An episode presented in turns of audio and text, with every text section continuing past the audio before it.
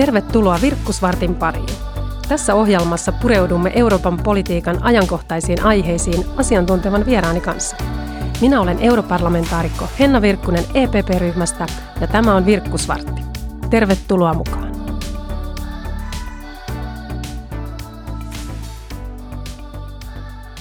Tänään Virkkusvartissa puhutaankin mielenkiintoisesta aiheesta, nimittäin tämän heinäkuun iso keskustelu on käyty Euroopan komission esittämästä Fit for 55-paketista.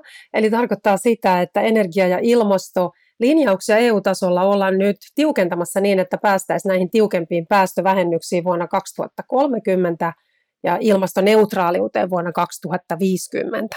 Ja tänään Virkkusvartissa on vieraana energiateollisuuden EU-päällikkö Antti Kohopää, joka olet yksi näitä harvoja suomalaisia, joka ihan päätyöksessä koko ajan seuraa tätä EUn energiapolitiikkaa. Ja viimeiset pari vuotta tässä on hyvin tiiviisti seurattu tämän paketin valmistelua. Mitä sanoisit Antti, että mitkä tässä paketissa oli nyt suurimmat yllätykset? Joo, ehkä tota, tietysti kun on läheltä No kiitos ensinnäkin kutsusta, kutsusta tota, tulla tota, Virkkusvarttiin, ilo, ilo olla mukana, mukana täällä. Ää, tietysti nyt niin kun, kun on läheltä seurannut, niin, niin, niin ää, aika hyvin on ollut tietoa siitä, että mitä, mitä komissio aikoo esittää ja mitä sieltä on tulossa. Ja, ja tavoite, on, tavoite on aikaisemmin sovittu, mihin päästövähennyksissä tavo, pä, pyritään, mutta mut jos vähän ottaa pidempää perspektiiviä, niin kyllä oikeastaan mua yllättää eniten se, että komissio on ottanut tosi rohkeita esityksiä nyt. Eli siellä on tulossa, tulossa aika isoja fundamentaalisia muutoksia, päästökaupan laajentaminen ja käyttöönotto tuolla lämmityksessä liikenteessä. Ajoneuvoille tulee tosi tiukat päästönormit seuraavalla vuosikymmenellä. Sitten EU ottaa ihan selvästi niin kuin globaalia johtajuutta tässä ilmasto, ilmastopolitiikassa, ilmastokeskustelussa noiden hiili, hiilitullien myötä ja osoittaa sellaista tietynlaista kauppapoliittistakin rohkeutta mun mielestä, mikä, mikä, mikä tietyllä tapaa yllättää ää, ainakin mua. Joo, tässähän on, Antti, niin kuin viittasitkin, niin tätä on valmisteltu jo monta vuotta tätä koko pakettia. Tässä on todella paljon, tässä on toistakymmentä erilaista asetusta, direktiiviä, on, on strategiaakin, mukana. Jos näistä pitäisi jotenkin hyvin tiiviisti nyt summata, niin mitä itse arvioisit, että mikä tässä on suomalaisen energiasektorin kannalta, mikä on positiivista ja mikä tässä on negatiivista? Ää, tota, tietysti niin kun paketti on tosi laaja ja, ja siitä löytyy, löytyy kun lähdetään yksityiskohtia käymään läpi, niin, niin, niin paljon positiivisia juttuja ja, ja varmasti sitten löytyy sellaistakin, missä pitäisi parantaa ja, ja tehdä paremmin. Positiivisen puolella on ehdottomasti se niin kuin suomalaisen energialan näkökulmasta, että kyllä tässä päästökauppajärjestelmä, joka on meidän EUn yhteinen päästöjen vähentämisinstrumentti, niin se ottaa, ottaa ison harppauksen ja tekee tavallaan paluun ää, ää, sinne EUn ilmastopolitiikan ehdottomasti tärkeimmäksi työkaluksi.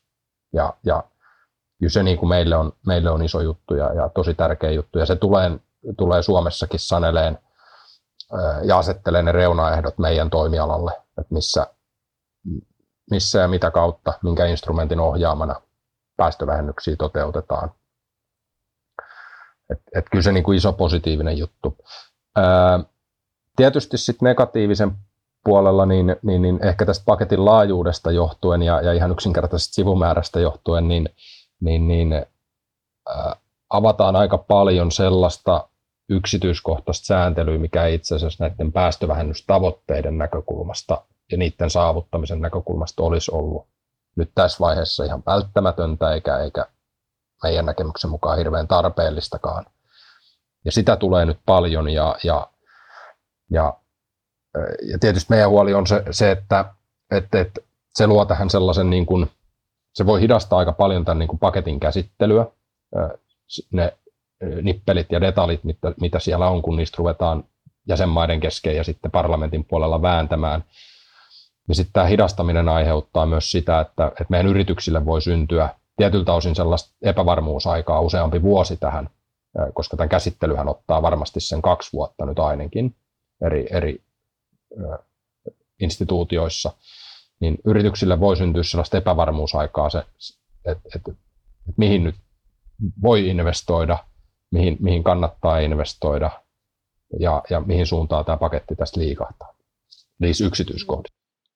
Joo, tämä on Antti ollut se asia, mitä itse olen tässä pitkin matkaa ehkä eniten kritisoinut juuri liittyen tähän ää, tiukennuksiin nyt, jotka koskevat vuotta 2030. Sehän on teollisuuden näkökulmasta tosi lyhyt aika tästä enää siihen vuoteen 2030, ja nyt kun myllätään isosti lainsäädäntöä näin lyhyellä aikajänteellä, niin se tuo näille isoille investoinneille epävarmuutta ja lykkää niitä, ja se on tietysti tässä se se huono asia ollut nämä viime vuodet. Että itse pitäisin tärkeänä sitä, että tähdättäisiin enemmän sinne jo vuoteen 2050, koska nyt lyhyellä syklillä, jos koko ajan veivataan lainsäädäntöä uusiksi, niin se tuo investointiepävarmuutta. Se on just näin. Me nähdään päästökaupassa, ja se miksi, miksi mä tykkään puhua päästökaupasta, niin, niin, niin vaikka ne lainsäädäntöesitykset tuli nyt, nyt vasta, tai, tai nyt 14.7., niin päästökauppajärjestelmähän oli itse asiassa nämä tiukentuvat tavoitteet, joista sovittiin viime vuoden lopulla ja mitkä oli ilmoilla, ilmoilla jo paljon sitä, sitä ennen, niin päästökauppajärjestelmä oli itse asiassa ottanut ne huomioon ja, ja hinnoitellut niitä aika pitkälle tulevaisuuteen sinne päästöoikeuden hintaan. Ja sinänsä se oli jo teollisuudella niin kuin tiedossa ja se on meidän alan yrityksillä tiedossa ne tulevat hintatasot. Ja, ja, ja tässä on se päästökaupan hienous, että se te, toimii itse asiassa todella nopeasti. Se markkina reagoi tosi nopeasti kaikkiin muutoksiin, vaikkei niistä ole lainsäädäntöä vielä edes niin kuin viimeiseen piiruun asti kirjoitettu. Et se, on, se on nopea työkalu verrattuna tähän, tähän lainsäädäntöön. Tuossa Suomessa, kun on heinäkuun aikana keskusteltu tästä mm, energia- ja ilmastopaketissa, niin meillä kaikkein eniten ilman muuta on noussut keskusteluun metsät, koska Suomessa metsät on tietenkin energia- ja ilmastopolitiikan kannalta ihan keskeinen kohde, että ne on meille suurin energialähde itse asiassa, mutta totta kai ilmastopolitiikan puolella myös erittäin merkittävä hiilinielu. Nyt Antti Kohopää, jos arvioit energiateollisuuden näkökulmasta tätä pakettia, niin mitä sanoisit nyt näistä metsäkirjauksista, mitä eri lainsäädäntöihin sisältyy? Joo, tota, no, saa, jos saan lisätä heti yhden syyn, että miksi se on Suomessa, niin, niin tota, paljon keskustelua herättänyt, niin totta kai suomala- suomalaisten suhtautuminen metsään on aika intohimoinen ja, ja mä oon itsekin niin kuin metsän keskelle syntynyt ja siellä kasvanut, kasvanut ja, ja mulle lähimetsät on rakkaita. Ää, ja, ja tämä on niin kuin yksi syy, miksi, miksi varmasti Suomessa metsät saa ihan valtavasti niin kuin huomiota ja tilaa. Ja tietysti se on meidän taloudelle, taloudelle iso, iso tekijä ja, ja ja tota, merkittävä, merkittävä siinä mielessä. Ää, ehkä tässä paketissa niin, niin, niin ää, on kaksi sellaista keskeistä kysymystä. Eli, eli ää, tietysti EU tavoittelee päästövähennyksiä, eli, eli hiilidioksidipäästöjen vähentämistä. Se on keskeinen osa sitä, että millä hiilineutraalisuus saavutetaan. Mutta päästövähennykset ei, ei yksin tule riittämään siihen siihen hiilineutraaliuteen, vaan tarvitaan ää, nieluja ja, ja, ja, ää, ja nimenomaan nettonielun ää, kasvattamista. Ja tässä metsät on niin kuin keskeinen, keskeinen tota, tekijä. Ja, ja, tota, ja nythän komissio esittää, että niitä nettonieluja EU-tasolla lisätään ja, ja, ja, tota, ja siellä on sitten Suomellekin esitetty joku luku ehkä tässä kokonaisuudessa tässä keskustelussa vähän, vähän mua jopa harmittaa se, että, että, että metsät saa aika ison roolin, ehkä ansaittuu ansaitsemansa isomman roolin, että meillähän siellä niin kuin nyt täällä, täällä maankäytössä, missä, missä tämä nettonielu tavoite asetetaan, niin siellähän on muutakin kuin metsät, eli siellä on, siellä on maatalouden viljelysmaat, niiden aiheuttamat päästöt ja, ja nielut, ja sitten siellä on toisaalta maankäytön muutokset, eli, eli, eli ihan se, kun metsää siirtyy vaikka rakentamisen käyttöön, ja, ja sitä tapahtuu Suomessa koko ajan, ja, ja ehkä tästä kokonaisuudesta pitäisi enemmän keskustella kuin vain yhdestä osasesta tätä. tätä. Että tämä niin kuin nielujen lisääminen on yksi, yksi osa. Sitten toinen, toinen, mikä nyt meidän alaa lähe, lähe, läheltä liippaa, niin on, on metsäenergian kestävyys. Ja, ja meillä on uusiutuvan energian direktiivissä EU-ssa ollaan so, sovittu se, se ja määritelty se, että mikä, minkälainen metsäenergia on kestävää ja, ja se on meille iso asia, että meidän se nykyinen metsäenergian käyttö, mikä, mikä perustuu metsäteollisuuden, metsätalouden jäte- ja sivuvirtoihin, niin, niin, niin se olisi jatkossakin kestävää ja se voitaisiin osoittaa silleen kohtuullisella ja, ja, ja, ja kuitenkin luotettavalla tavalla, tavalla ettei, ettei aiheutuisi ihan tolkutonta ää, hallinnollista byrokratiaa ja taakkaa meidän, meidän yrityksille ja, ja metsänomistajille ja, ja muille tahoille siinä arvoketjussa. No, nythän nämä tässä komission ehdotuksessa, niin nämä on verraten hyvin itse asiassa nyt tasapainossa nämä metsäkirjaukset, ainakin niin kuin omasta näkökulmastani metsiin koskettaa aika moni lainsäädäntö tässä, erityisesti juuri tuo uusiutuva energian direktiivi ja sitten toisaalta tämä tapa, millä lasketaan juuri, juuri näitä nieluja, sitä koskeva asetus. Mutta toki nyt tässä vaiheessa kyseessä on vasta komission ehdotus ja tämä lähtee nyt päätöskäsittelyyn toisaalta Euroopan parlamenttiin, jossa tiedän, että on paljon paineita monilla poliitikoilla tiukentaa metsän käyttöön liittyviä ehtoja ja toisaalta sitten jäsenmaiden käsittelyyn niin ikään. Eli niin kuin Antti Kohopäätössä viittasitkin, niin tässä on ainakin parin vuoden tämmöinen päätöskäsittely edessä. Mutta jos tämä koko lainsäädäntöpaketti, missä on tosi paljon asetuksia ja direktiivejä, aivan uusia elementtejä, kuten juuri tuo päästökaupan laajentaminen esimerkiksi liikenteeseen ja lämmitykseen. Jos tämä menisi tällaisenään läpi, niin kuin komissio esittää, niin mitkä, Antti, olisi sinun mielestä ne isoimmat muutokset, joita tämä toisi suomalaiseen teollisuuteen ja yhteiskuntaan? Tota, äh, varmaan niin kuin eri, eri osi, osiin yhteiskuntaa vaikutukset on, on erilaisia. Ää, ehkä se on hyvä, hyvä muistaa tässä koko ajan, että mehän ollaan itse Suomessa jo, jo, jo tota, ää, oikeastaan tosi laajasti yhteiskunnassa sitouduttu ja, ja otettu itsellemme tavoitteeksi olla hiilineutraali 2035. Ja, ja se, on, se on hyvin kunnianhimoinen toki saavutettavissa oleva tavoite, mutta vaatii niin kuin, niin kuin tehokasta ja määrätietoista tekemistä ja, ja vaatii paljon yritysten investointeja. Se on, niin kuin, se, on niin kuin se avain, avain siihen ja tietysti yksityisten ihmistenkin investointeja vaikkapa, vaikkapa liikkumisen päästöjen vähentämiseksi tai, tai, tai asumisen päästöjen vähentämiseksi.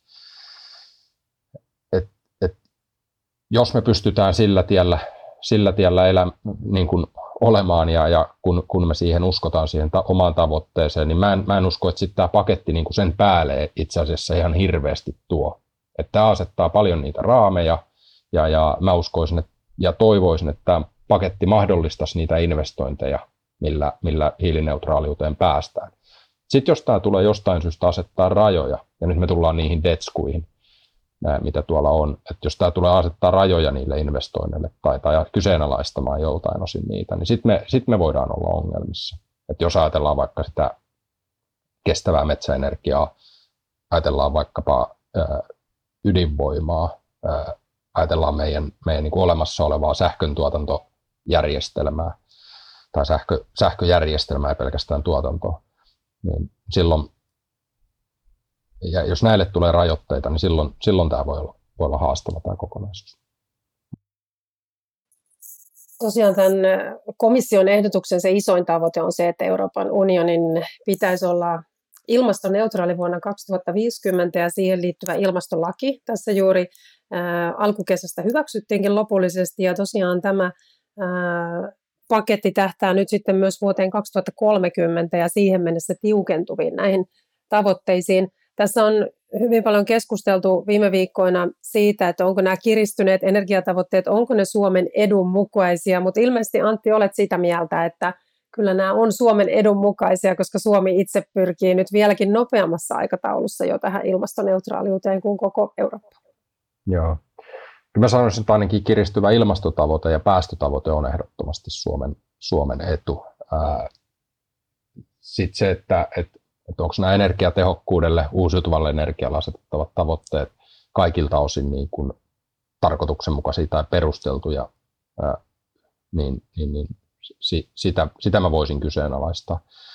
Mä sanon, että tämä on Suomen etu oikeastaan kolmesta syystä. Meillä on niin kuin, ää, ensinnäkin suomalaiset on tosi fiksua, pragmaattista porukkaa ja, ja me ollaan tosi niin kuin, ää,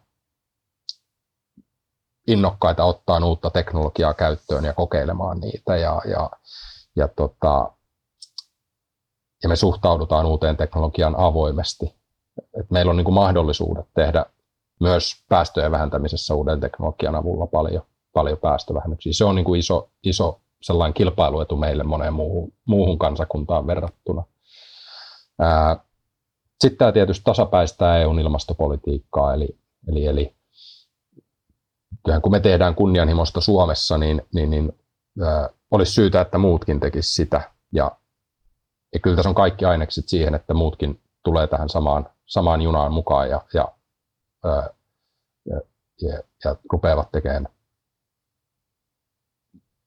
yhtä kunnianhimosta tai ainakin likikunnianhimosta kuin me. Ja tota, sitten tietysti meillä on paljon sellaisia vahvuuksia, mitä, mitä monella muulla ei ole, minkä varaa me voidaan rakentaa. Et meillä on esimerkiksi ää, sähkön tuotanto jo nyt liki hiilineutraalia. Kaukolämpö muuttuu hiilineutraaliksi tällä vuosikymmenellä ja hyvin, hyvin likihiilineutraaliksi. Ja, ja ne on sellaisia vahvuuksia, että, että jos, jos me ne tuotteet ja järjestelmä valjastetaan tota, päästöjen vähentämiseen teollisuudessa, liikenteessä, asumisessa, niin, niin, niin, niin ää, me saadaan aika iso kilpailuetu niihin maihin verrattuna, jotka tulee, tulee tota 10-20 vuotta meitä perässä. Että, tota, että, että siinä mielessä tämä on mahdollisuus ja, ja, ja mä näkisin, että tämä on meidän etu. Joo, kyllä mä myös uskon, että tässä on tosi paljon mahdollisuuksia suomalaiselle teknologialle ja osaamiselle. Et nyt tosiaan Euroopan parlamentissa alkusyksystä alkaa sitten lainsäädäntöjen käsittely ja itselleni tärkeintä on juuri se, että pystyttäisiin varmistamaan se, että jokainen jäsenmaa jatkossakin voi käyttää sit näitä omia, omia energialähteitään ja pystyttäisiin lainsäädännön tasolla sillä teknologianeutraalina, että ei valittaisi niitä teknologioita, mitä voi, voi käyttää, vaan haasteet on niin isot, että kaikkia vähäpäästöisiä energialähteitä – tarvitaan ja tuo, mihin Anttikin tuossa aikaisemmin viittasit, niin ei pitäisi mennä liian detaljitason sääntelyyn tässä. Että tärkeää on se, että kannustetaan uusiin ideoihin ja innovaatioihin ja ei tämmöisellä liian raskaalla säätelyllä tukahduteta tätä. Itse tulet tietysti energiateollisuuden edunvalvojana ja asiantuntijana Antti Kohopää seuraamaan hyvin tiiviisti seuraavat vuodet nyt tätä lainsäädäntöä käsittelyä. Mitkä omat kaikkien päällimmäiset toiveesi on sille, että miten toivoisit, että tämä paketti tulee ja nämä pykälät muuttumaan tässä käsittelyn aikana seuraavina vuosina, ennen kuin lainsäädännöt astuu voimaan? Kyllä mä, mä jotain toiveita ehkä tuossa luettelinkin, mutta tota, tietysti yksi toivo on se, että saataisiin nopeasti tähän, tähän homma eteenpäin. Et ei, ei jäätäisi vuosiksi tämän ympärille vatvomaan. Minusta keskeinen on se, että, että, että kyllä tämän paketin pitäisi olla sellainen, että se mahdollistaa ihmisten ja yritysten investointeja. Ei niin, että se rupeaa rajoittamaan niitä. Ja, ja silloin, jos me tehdään sellaista politiikkaa ja, ja te teette parlamentissa sellaista politiikkaa, että mahdollistetaan asioita ja mahdollistetaan päästöjen vähentämiseen tähtääviä investointeja, niin, niin silloin me ollaan hyvällä tiellä. Ja, ja huolehditaan siitä, että, että meidän niin kuin on se Suomi tai, tai EU-tasolla, että meidän niin kuin yrityksillä ja ihmisillä on sellainen ympäristö, missä on kiva investoida, niin, niin, niin ää, silloin me ollaan jo pitkällä tämän paketin kanssa. Ja, ja tähän pitäisi koko ajan, tämä pitäisi olla sellainen johtolause, kun tekee tätä, tätä tota, jatkovalmistelua. Tältä pohjalta on hyvä lähteä käsittelemään nyt tätä energia- ja ilmastopakettia ja tavoitteena se, että pystytään vauhdittamaan uusia innovaatioita ja investointeja tällä tärkeällä alueella, että päästään sitten kohti sitä isoa muutosta, eli ilmastoneutraaliutta vuonna 2050, ja se vaatii tosiaan isoja muutoksia. Teollisuuteen ja yhteiskuntiin kaikkialla maailmassa ja Suomella on mahdollisuus olla tässä yksi edelläkävijä. Kiitos paljon tästä keskustelusta Antti Kohpää energiateollisuudesta. Kiitoksia kovasti kutsusta podcastiin ja hyvää kesää